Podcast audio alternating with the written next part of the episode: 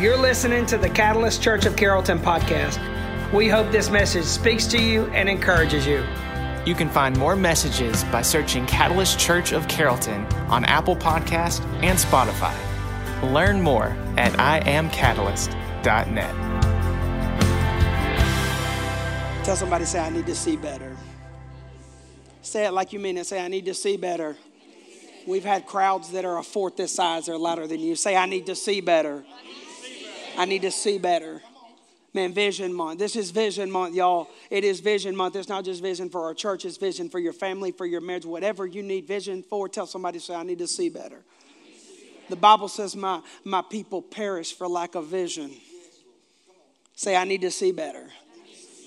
Paul said, I fix my eyes, I fix my vision on things above. Tell somebody, say, I need to see better. Not, not on what's in front of you, not on what's around you, not your bank account. Tell somebody, say, I need to see better. Bible says we need to fix our eyes on Jesus, our vision on Jesus, the author and perfecter of our faith. Say, I need to see better. Uh, I need, but Jesus taught that two blind people, blind leading the blind, they're going to both end up in a ditch. Tell somebody, say, I need to see better. Because if you don't see clearly, you can give all you got and you're going to hurt people, hurt yourself because you can't see where you're going. So, what is the point of trying to go so fast, so hard? Tell somebody, say, I need to see better vision for your life, for your family. We need it. This church needs it. And everything I preach for vision of this church is not about this establishment or this local church. It is, it applies to every part of your life. You need to see better. You need to see better. There are seasons and times in your life that you have to re-examine everything. You have to look in the mirror. You I don't care how good you're doing. I don't care how good your marriage is doing and really when it's doing bad, you've waited way too long to look in the mirror. And to take an honest look at your life and leave no, no stone unturned and be honest with yourself. COVID 19 and everything that came with it caused me and forced me to do that. And a lot of, you know, a lot of you, I'm the same as you, we're all human. There's issues that you're, you know, the, people may say things that aren't true, but regardless of the issues that you do or don't have, you got them. Whether it's what you're accused of or not, you got them. We all got them. I don't have to defend the things that I don't have because I know I got my stuff. I had to take an honest look in the mirror. And I found this, and it's true for all of us, not just Catalyst, not just your businesses. It's true for every person and everything on this planet. I had changed. I had changed. Over time, COVID didn't change me. COVID's just brought the blinds down on the fact that it happened. This church changed. Not afraid to admit it, it changed. It absolutely changed. The church, the capital C church, the church, the body of Christ all over the world changed this world changed. It changed. And some things needed to, still need to, and they have to change. Tell somebody I need to see better. I'm, I'm, I'm just a little bit longer. I'm going to make you stand. These two words that are going to start us off. Don't put them up till I say them, Will, because I know you know where I'm going and you'll put them right up, and I ain't done yet. These two words, God, I love it because Will like follows my craziness. He ain't even been in the family but like two years and he's with me. These two words got me and grew me through the most difficult season of my ministry, probably my life. God would whisper them in my spirit. He would remind me when I was facing some of the most hardest, most heartbreaking, most impossible situations I've ever had to face, and many of them you probably will never have to. And I just remember these two words Nothing's changed. Nothing's changed. When I, when I had just tears, when I had to look in the mirror and see the way the things that I did not lead this church healthily. There was things that I got away from. I looked in the mirror and I remember God just over the course of that season of just nothing's changed. It renewed and strengthen my faith. This family, my family, and this church family. And Everything I'm about to preach on, which I will probably preach and repackage every year for as long as I'm standing in here, it will build your life bigger, better, deeper than ever before if you will practice it and take an honest look, not at everybody else's mirror, but yours. And as you're seated, I'm going to say it, and you better say it. The three people as you're seated say, Nothing's changed. Go for it. Go for it and be seated. yeah, there we go. Vision is not an easy thing. Vision, we look at vision, we talk about dreaming. Now, what about reality? Not where you're going to go, where you are. Nothing's changed. Nothing's changed. The things that don't change are the things that will change your life. The things that don't change are how you heal your life, rebuild your life. Whatever you're building, your marriage, a church, a business, your the way you raise your kids, it is not the things that don't change that change that will change you for the better. It is the things that don't change. And everything has changed in this world. The people, we have all changed. When I say people, a lot of times when I say people, I'm, you think I'm talking about everybody else. Every one of you, me, can we just raise our hands right now? That's something I've been doing lately. You've changed.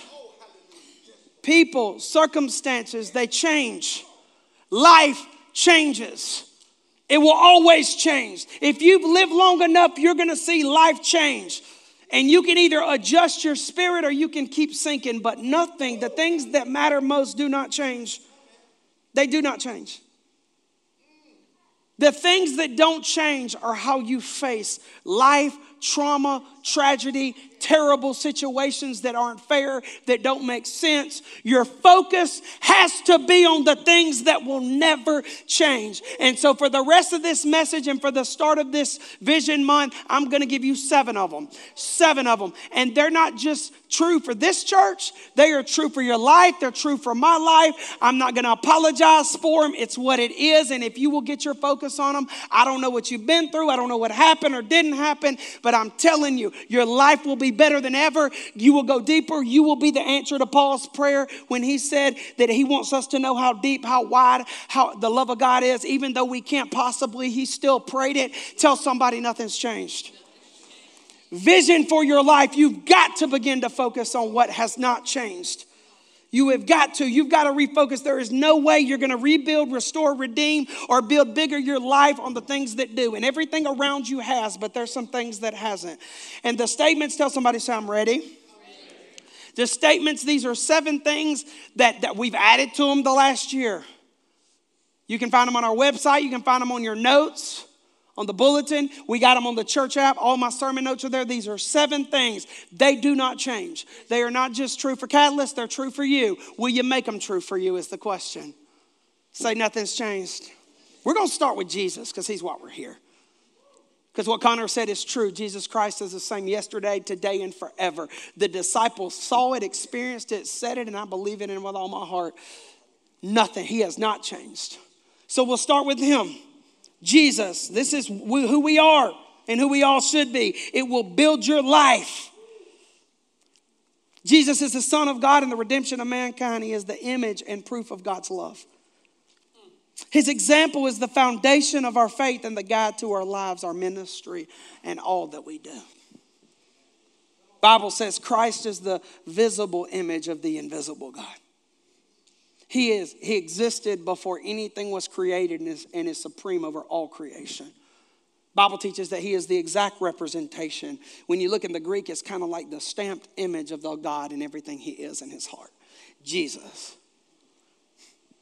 says so the, this is john's this is jesus bff john they nicknamed him the disciple jesus love he said so the word because let's face it, the word is Jesus. The capital W word, Greek word logos, it says the word was Jesus. John says the word became human, Jesus, and made his home among us.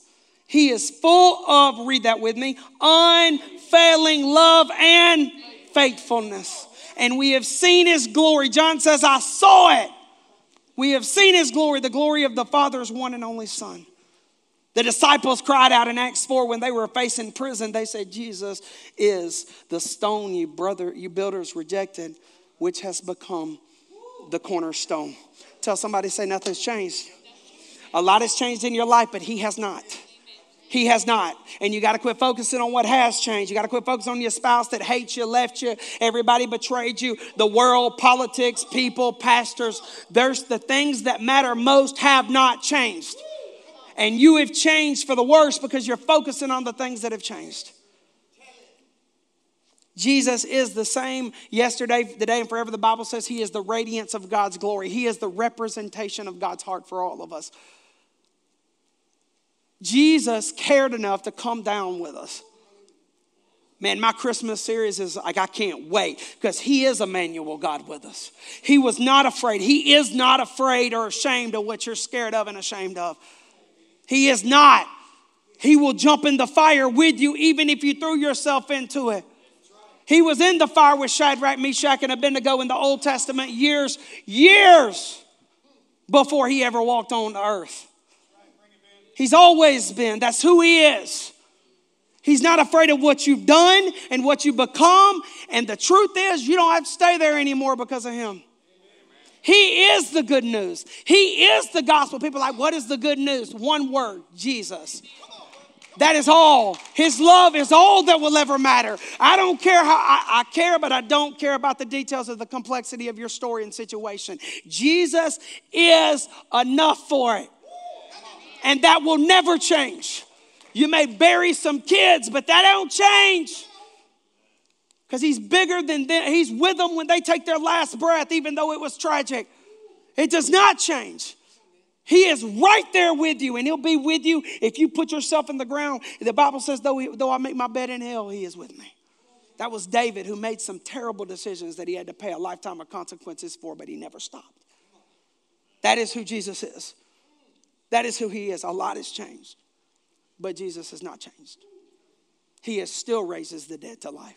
He will still raise the dead in life in you. He heals depression. He will heal your marriage. He will rebuild. You may have wasted 75 years on this earth, but the next 20 or 10 or 5 minutes will be the best. You will see his glory because that is who Jesus is. I, that is who he is. That's why we're here because we do not lose focus on that. And if you do, you will lose what God wants you to experience right here, right now. Tell somebody, say nothing's changed nothing's changed. I'm telling you, I got up here preaching it for a little bit there, and I forgot how good it was. Oh, I, I, I, just lost my focus on it for a minute. Didn't do anything really. Society, many, much of society may celebrate what we were doing here and what I was doing, but I wasn't as serious about it as I should have been. Say nothing's changed. The Bible, the Bible, here's where we are. We believe the Bible is inspired by God. It contains His will for our lives, His promises to us, and His plans and paths for us. Scripture, Bible says this for the word of God is alive and powerful. It is sharper than the sharpest two-edged sword, cutting between the soul and the spirit. Y'all surgery don't feel good. We live in a culture because we got so many excuses. We don't like to be told what we're doing wrong. We like to be constantly reminded of what we're doing right. But the Bible will expose the things that you want to hide it'll also hurt you before it heals you because a lot of times you got to get your feelings hurt to be able to admit the truth before you can live the truth and actually experience it in your life. It says that it will cut between soul and spirit, between joint and marrow. Do you see this? How much it cuts? Because God will, God doesn't want to harm you, but I'm gonna tell you, He will hurt you so that you can experience and get your crap together. That's what the principle. The Bible is offensive not from a place of get even and vengeance like we do on social media. It's a place because God loves you too much and He wants you to change your life so that you can experience the life He promised you. And that is why it's offensive. You don't have to like what I say or agree with what I say, but I'm just telling you, God wants you to receive some things that will hurt your feelings before they heal your life. It exposes our innermost thoughts and desires. Paul told Timothy, a young pastor, this is the last book that Paul wrote before he was beheaded. He wrote a letter to a young man that was, he was his spiritual son. He said, All scripture is inspired by God and is useful to what? Teach us what is true and to make us realize what is wrong in our lives. We like to be appeased and encouraged. We like to be just built up. But sometimes you got to be broken down and you got to redo the foundation altogether so you can build back up bigger. And I would rather be told the truth later when I've lost so much than to live a lie and not truly live the depth of what God has called me to live. Young people, it's better to do it now, to adjust your life now and not pay the price for living stupid at 35, 45, and 55. Older people, older people, do not lose hope because of how much is behind you you. Because King David said, I will see the goodness of the Lord in the land of the living. That is what the Bible does to us. It will reveal what is wrong in our lives. And we don't like that. We don't like that. We want to talk about what everybody else is doing wrong. You know, I mean, people, because I'm so close to so many lives, I see them, ha, ha, ha, we lash out at everybody else for the crap we do. Just other people don't know about it. So we want everybody to know about what they're doing. The Bible will change your life. I know what people are thinking. First, let me tell you what the Bible is not, because it's not a textbook. Here's the thing we like to, it's not a textbook. Matter of fact, it's not even a book. Word Bible really means library. It's a collection of writings that show the history of God's grace and His plan. And you can see it was written over 1,500 years, about, best I remember, about 40 different authors. It is not one book. It's not the chapter verses thing, that ain't even a thing. That we did that for all us folks. It spoils us, but there was no chapter verses. It was letters. It was a collection of writings. It is not this, it is a library. It is a conversation that was never meant to stop with the New Testament. It continues in our heart. It expands because the love of God and the presence of God was always meant to expand in us. Let the love of God be shed abroad in your hearts. Remember that? But what we do is we act like it's a textbook. This is black and white. This is what it is. No, it's supposed to continue. So, do I acknowledge? I acknowledge, I acknowledge that the Bible has been mistaught, misused, abused, just like everything else good in the world. We are good at messing good things up. Bible says that too, by the way. We're, we're I mean, we're messy. Can I be honest with you? Started Catalyst had this huge, had this huge burden for people that had been hurt by church. Let me just tell you, the Bible saved my life at a young age. I was reading it. I remember being a kid highlighting Proverbs like I've always, it saved me at such a young age from such a, from a rough, heartbreaking situation that didn't end as his childhood. The principles are what made me who I am. We start catalysts and I start trying to, I start overcompensating. I don't mean to. When I'm sincerely wrong, I'm sincere about it. By the way, sincerity is great. But so is being open to being wrong. And I start preaching. I do agree there's a lot of toxic stuff out there that is taught, especially in the American church. But I started preaching less scripture. It was like I, I preached the first several years here, like I was trying to protect people from the thing that saved me. So I decided, you know, when I had to look in the mirror, I thought, no, there's times when Terry makes the bulletin, she can't even put all the scripture in there. We had some, we had a couple people leave the church. Uh, when, when, I, when I made this adjust, adjustment, they told me, they said, they said, uh, they said, Ben, you preach the word. So much so that sometimes I can't follow you. If you've been in church 30 years and you can't follow what I'm saying, that is not my problem. That is not my issue.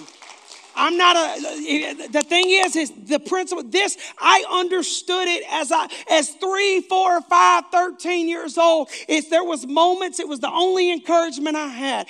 It is sharper than any two-edged sword. King David, in some of the worst seasons of his life, he said, his word is a lamp unto my feet and a light unto my path.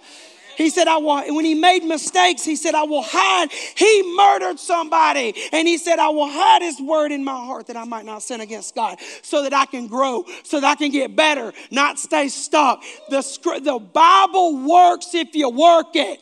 And if you if you want to make it what you want to make it, if you want to cherry pick and live off tweet, tweets and memes, do that all you want to. We mess anything good up. That's who we are. So don't blame the Bible for uh, people that have abused it. I, I'm not perfect, I just don't pretend to be. The Bible works, and a lot has changed in this world. A lot of interpretations and understandings, and a lot of people's hearts have changed. But this has not changed.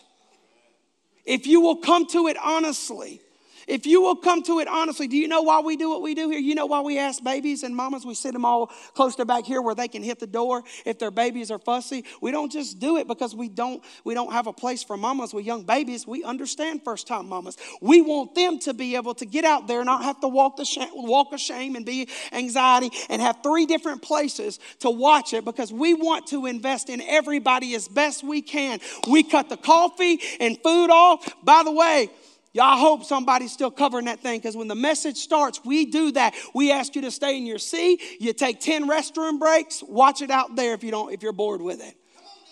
But the reason we do that is because we believe that if we are attentive to and open to and have the heart to really be honest with where we are, that the scripture will change your life day by it continues to change my life when I'm willing to come to it with an open heart. He will speak to you. It will God will speak to you through his word. That if you're if you're not getting spoken to, it's because you ain't honest. That's what I believe. It's what it is. And I'm telling you, it does not change. Tell somebody, say, nothing's changed. Nothing's changed. The church, man, the church. Whoo, this has been a, it's been one I've really had to shift in my life and ministry. And I agree with all the things that I used to believe. I just had the wrong methods. The church is the movement of God working to, working to bring people to Jesus, make disciples, and be his hands and feet. It's not something we do, it's who we are. Paul said it very clearly, simplified it. All of you together are Christ's body, and each of you is a part of it. The church was supernatural from the beginning. The greatest critic cannot deny the church. It is unexplainable. I heard it, I read it, uh, re- reread a book I read 10 years ago. Uh, he said the, the church is unexplainable, but it's also undeniable. The founder was executed executed, and 12 people, his followers, start a movement, and the same nation that executed Jesus executed him. Said people lead the same nation that killed all them to become a Christian nation, the Roman Empire. Impossible. But Jesus very clearly said that what is impossible with man is possible with God.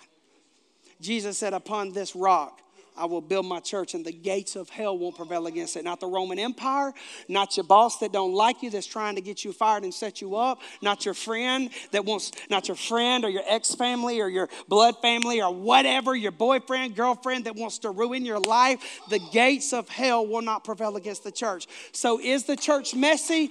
Trust me. I started a, we started a church and I was wounded by church people. I didn't like it. I still probably don't talk like one all the time because of that. But I'm going to tell you, the church was supposed to be messy. It started out, we're messy. That's not a church problem, that's a human problem. I'm not Jesus. I just want to be more like him day by day. I used to get up here and preach about like it was the problem. Man, that's not a problem. We are all the church in the problem. I, work your own salvation out. Look in the mirror. It's all there.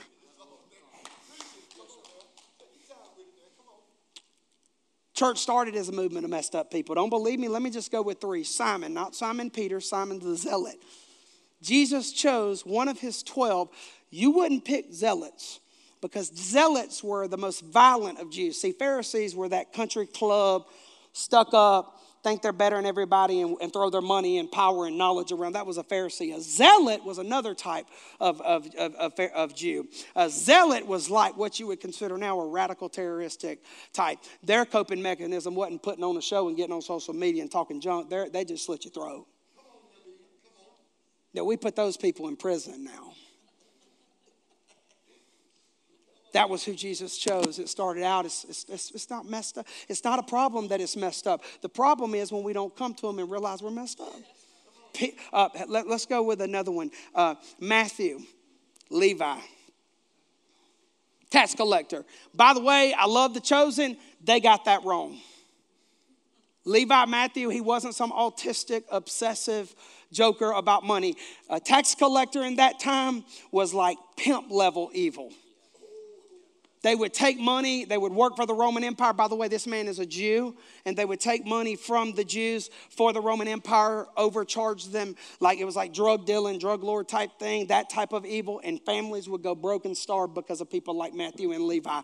But I don't know. He starts a movement with these guys, but we try to be perfect, and when, when we're not, people walk away and, and walk away from God because we're supposed to be God, but we're really not. We're just trying to be. And if you're, try, if you're trying to get better, Peter, Peter, Peter probably had some mental illness. Guy went from saying, You're the son of the living God uh, to ghetto fabulous and cutting off ears in like 5.7 seconds. I mean, let's face it. Peter literally was a little cray cray, he was extra. This movement called the church started with messed up people.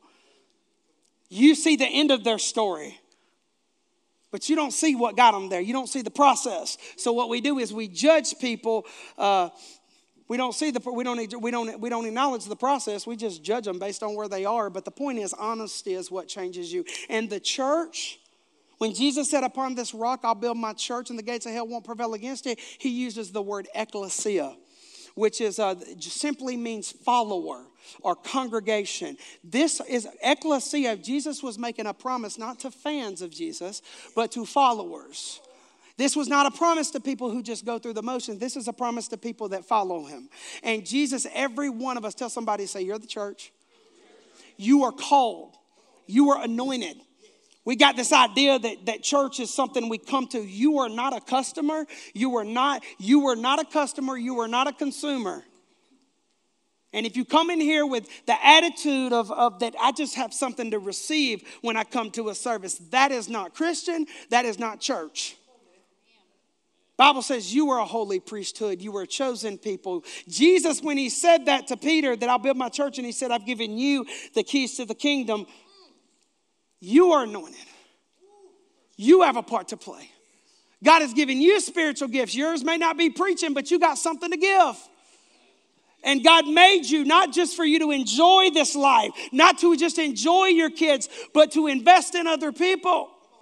It was always supposed to be that way. Whether you're catching touchdowns, young people, whether you're in the corporate world, whether you're digging ditches and flipping burgers, whether in your in this church family, in your family with your kids, Paul said, whether I eat or drink, I do it for the glory of God. A lot of things have changed, but that hasn't changed. The church was supposed to be, it was not supposed to be perfect, but we are a place where we seek God's presence and presence and we are changed and challenged by it. And that hasn't changed. And that is a movement. You are what God wants to do about it. Not just me, you. Tell somebody nothing's changed. It's time to rebuild our world. It's time to rebuild our world, and we rebuild it on what doesn't change. Not on what's changed in DC, not on Joe Biden, whoever the Republican nominee to run, whether they win it or not. I don't care. The point is, Jesus said, You and me, we have an anointing. We have something God has called us to do, and I don't know what you're gifted to do. I'm, I get up here and I, I, I'm a little crazy sometimes.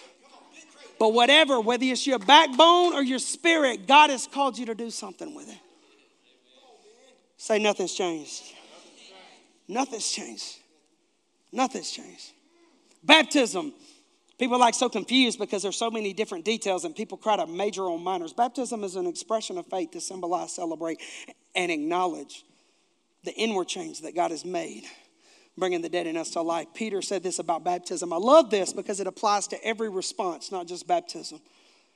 And that water is a picture of baptism, which now saves you, not by removing dirt from your body. People think I got to be perfect to jump in here and say, I'm going to try.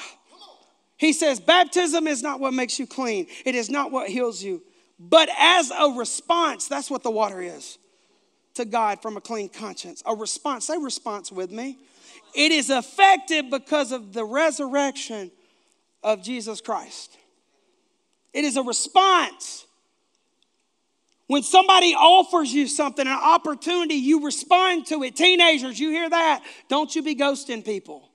I'm gonna call you out till you start responding to text.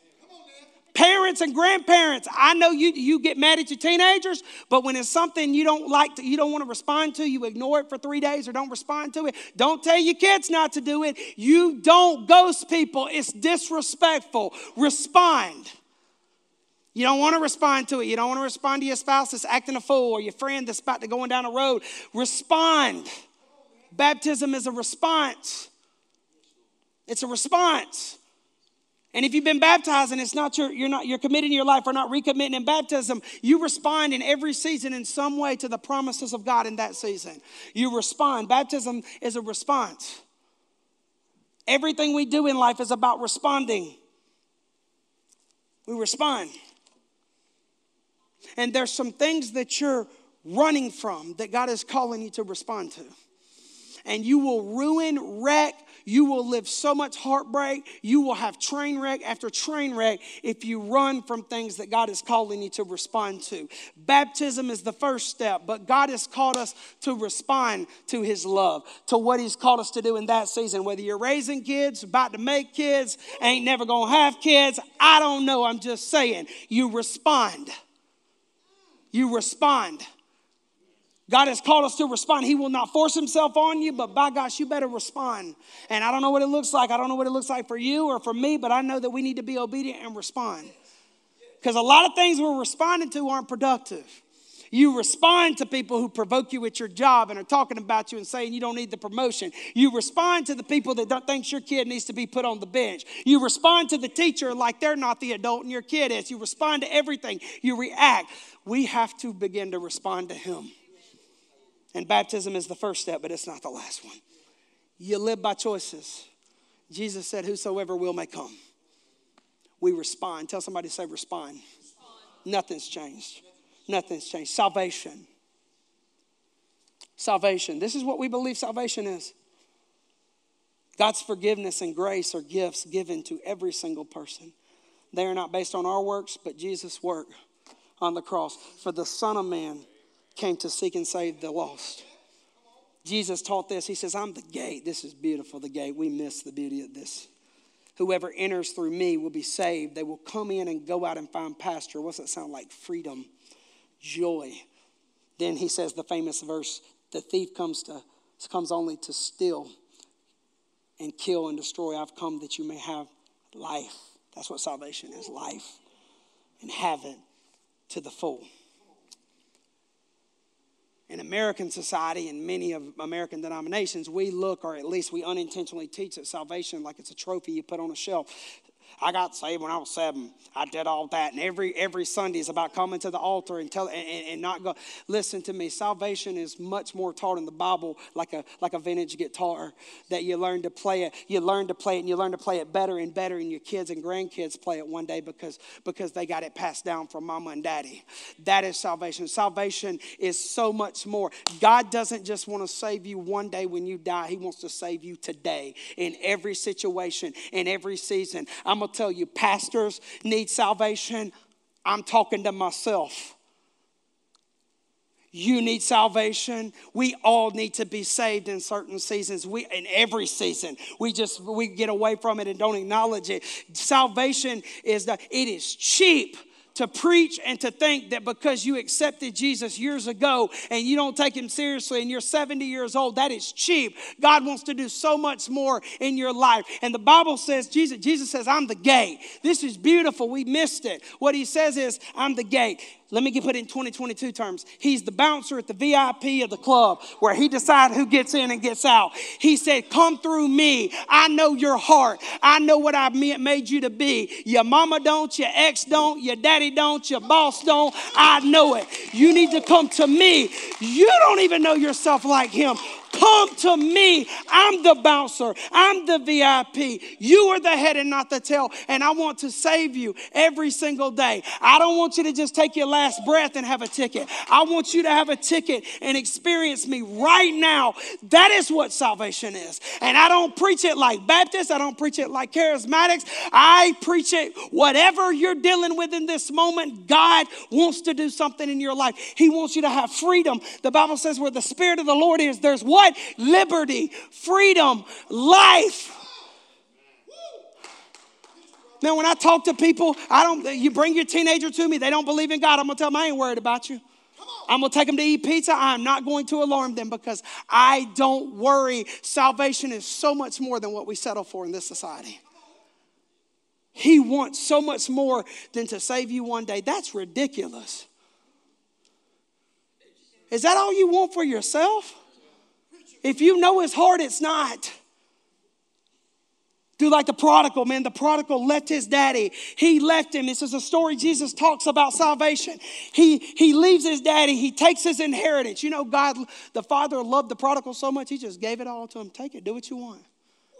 He didn't withhold it. You ain't getting nothing from me. Maybe you could treat your teenagers and adults, kids like that. I'm talking to myself and not try to control them and opinion, be opinionated. He gave him every bit of his inter- inheritance.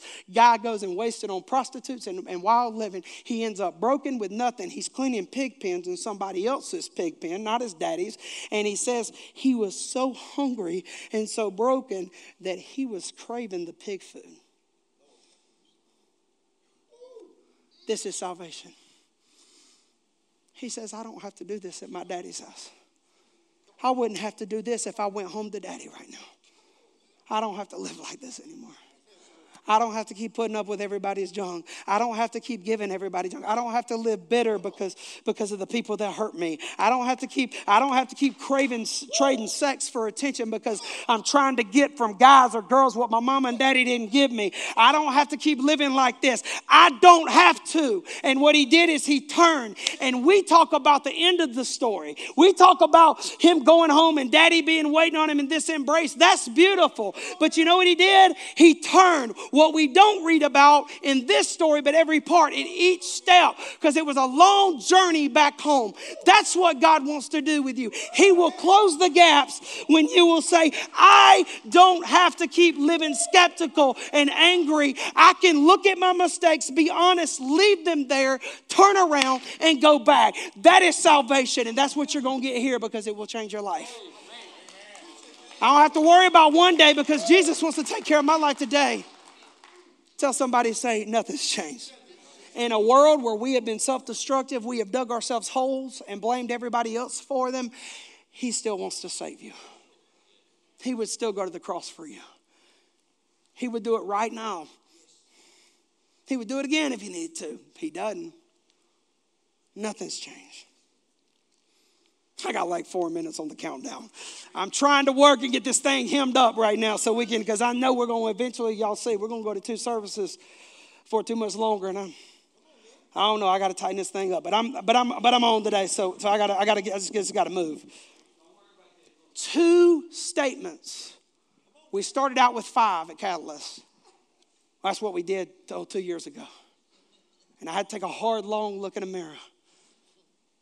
And I added these next two statements. And this next one is my heart. It is the biggest change you've seen in this culture. It is the things that we do not hide from. It may be awkward for some, but I'm going to tell you, at the end of the day, you really ain't going to find healing or freedom until you embrace your own awkward. The Holy Spirit. I, I can't believe that the way I grew up, that I never had something that matters, like that nothing changes. I can't believe I could kick myself in the for not doing this. But I had to come back to it myself first. The Holy Spirit is our counselor and our helper. We can be close to God through the Holy Spirit. God wants to do life with us. God's Spirit changes our lives, and the power of God's Spirit works through our lives. Jesus said, I, Jesus said, He promised it. He said, I will not leave you as orphans. I will come to you. Before long, the world will not see me anymore, but you will see me. Because I live, you also will live. One, on that day, you will realize that I'm in the Father and you are in me, and I am in you. On that day, when you finally realize that I've always been there and you experience it like Jacob did back, back in Bethel, you'll realize it he told, the, he told the disciples, But you will receive power when the Holy Spirit comes on you. You'll be my witnesses in Jerusalem and all the Judea and Samaria and to the ends of the earth. I'm going to tell you, I take it serious now. When I, I always did, but I'm going I'm to unapologetically say, when Jesus says greater things will we do, I take it seriously. When John says greater is he who is in you, he who is in me, tell somebody, say, he's talking to you. I take it seriously. When the Bible says the same spirit that raised Jesus from the dead lives inside of you and me, I take it seriously. The presence of God changes everything. I, am telling you, it changed a three year old kid. I have memories at three years old of humping over my bed and praying and experiencing his, experience, experiencing his presence. And I don't know why we got away from altar calls. I can't look back, but I can tell you I'm looking forward. And his presence changes everything. Jesus, it says that he breathed on his disciples and they received his spirit. Last year, just like when I was a kid, two years ago when COVID and the world fell apart, I began to have to come back and say, God, I want to experience you like I did then. Because you can have all the knowledge in the world. I got three degrees, knowledge puffeth up, the Bible says, but his presence changes everything. I don't have to know it all. You don't have to know it all. You don't even have to know enough to experience his presence. You just have to be hungry, not hide, hungry. And I came back. The three degrees aren't what filled me to overflow. It wasn't that. It wasn't how much the Bible I read last week, because some weeks I'm ashamed at how much I'm able to read because I'm busy. But it was my hunger to say, I love you and I want to be changed by you and I want to experience your presence, and this world needs it now more than ever. He breathed on them. You can think it's crazy. You can be like, oh, they going old school there. Well, some things aren't old school, they're timeless. And God's presence is what sets this religion that is a relationship apart. He wants to be close to you. And his presence will break generational curses. It will break patterns and strongholds that you've been stuck in way longer than you had to be. You won't keep dating people the same type of dysfunction and hurting people. His presence changes everything. Addiction does not stand a chance to his presence, but you have to seek it and choose it. The same power that raised Jesus to life will raise your family to life, will raise your marriage to life, will raise your kids to life. It's the reason that I got all these diseases and stuff that they've diagnosed me with, and I shouldn't be up here, but I'm here. It's the reason that that that that last year we probably lost two thirds of our church because of terrible terrible, like the whole world, terrible situations. God pulled the rug out from under me. I'm here. This is here because of His presence. Not Ben, not you, Him. Him. And the world needs His presence more than ever before. We need Him, not what He can do for us not what he can do for us. You want to experience him? You better want to experience him because don't come to him for the benefits. Don't come to him for the benefits. Come to him for him and he'll change your life. Things that you thought you, you don't even know what life looks like because you're so used to dysfunction, his presence will change you. Everything. Tell somebody, say, nothing's changed. Nothing's changed. And lastly, generosity. We don't have to be generous we get to be generous. Jesus gave us his all. Therefore, we want, say want, to give him our all. We trust him with what he has entrusted to us, and we invest in what we believe in. For God so loved the world that he, said that with me, gave. What do you do? You love your kids, and what do you do? You love your job and you believe in what you're doing. What do you do? Doesn't matter what it is. If you're a pastor and you don't work on your messages until Saturday, then you truly don't love it the way you should because you didn't He loved the world that He gave. I, my heart now, which is why I can stand up here and I can talk about anything from money to your marriage to my past to people that I have wounds with, is because I don't have to do anything. I, I, have had to re- uh, learn that a little. Paul said, All things are lawful to me. Not all things are profitable, but he said, All things are lawful. I can do whatever I want. You can come, you can do whatever you want but I get to be a part of the kingdom of God. I get to come here. I get to show up. I don't look at this as something, this is a privilege that God could, t- preaching to you is a privilege. Being a parent to your kids is a privilege. And don't be mad if they go if, if they end up finding a daddy that loves them because you you decided not to be that for them. Don't hate the daddy. I get to show up. I get to be his child. I get to be generous. I get to give my money here. I get to give my life here. I get me and Angie are downsizing, moving within 10 minutes of the church because we're going to build this church and pour our lives in this next season and however many seasons God wants us to. I get to your job, your marriage. Don't look at it as I have to.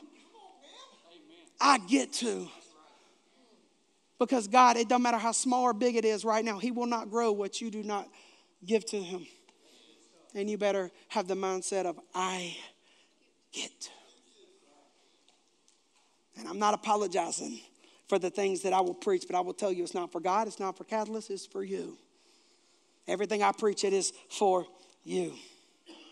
Connor, will you go ahead and make your way up here? This is what matters. This is what matters.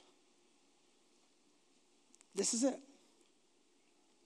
It's, it's what built my life back. It's what built this church back. It's what will build your family back better, deeper, healthier than ever before. It's what matters. Everything that's happened to you that you can't make sense of and can't get out of, it doesn't matter. This is what matters. It's what matters. He loves you. The gospel hasn't changed. God's love for you hasn't changed. You've changed. Your focus has changed.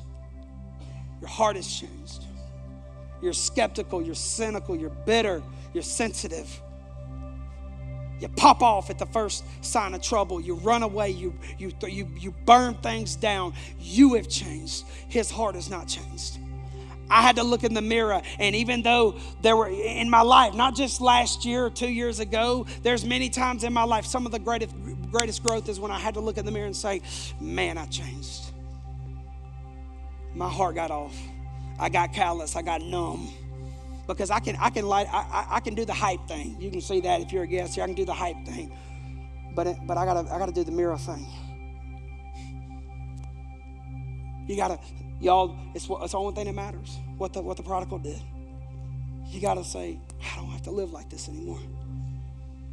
I don't have to keep doing this. I don't have to keep staying in this. I don't have to keep cowering out of every relationship. I don't have to keep beating somebody up and flipping out and losing my job and my and everybody's respect by acting a fool because I got temper issues. And though temper issues aren't trust with people, it's trust with God. Because if you truly believe God, you believe that God is bigger than whatever person is standing against you. It's still a God issue. I'm coming home. No more. No more going from marriage to marriage. No more having company and companionship because I'm so scared of being alone that I'll wake up next to anybody. No more. No more. No more being afraid and walking in a room with so much anxiety that I can't even see straight, let alone be civil. No more. No more being scared because God is going to make you do some things that you don't think you can do, that you're afraid of. No more. I'm coming home. No more crap. No more fear. No more. No more. I'm coming home. I'm going to face the things I need to face. I'm going to have the conversations I need to have. I'm going to do the things I need to do because where I was is not near to where God wants me to go and take me. The sufferings of this present time are not worthy to be compared with the glory that is to be revealed in us, Paul said. I'm coming home. I imagine the prodigal son didn't walk home, he ran. Well, it's probably a marathon if that's what it took. Because we have to run to him. We have to run to him, y'all. Will you stand to your feet right now? Thanks for listening. We'd love to know your story. Let us know how this message impacts your life. You can message us at info at iamcatalyst.net. We're here for you and we are for you. If you have a prayer request, you can message us at prayer at iamcatalyst.net. To keep up with what's going on at Catalyst Church in Carrollton, visit us on Facebook, Instagram, and YouTube. Jesus cares about you, we care about you, and we hope you join us again on the Catalyst Church of Carrollton podcast.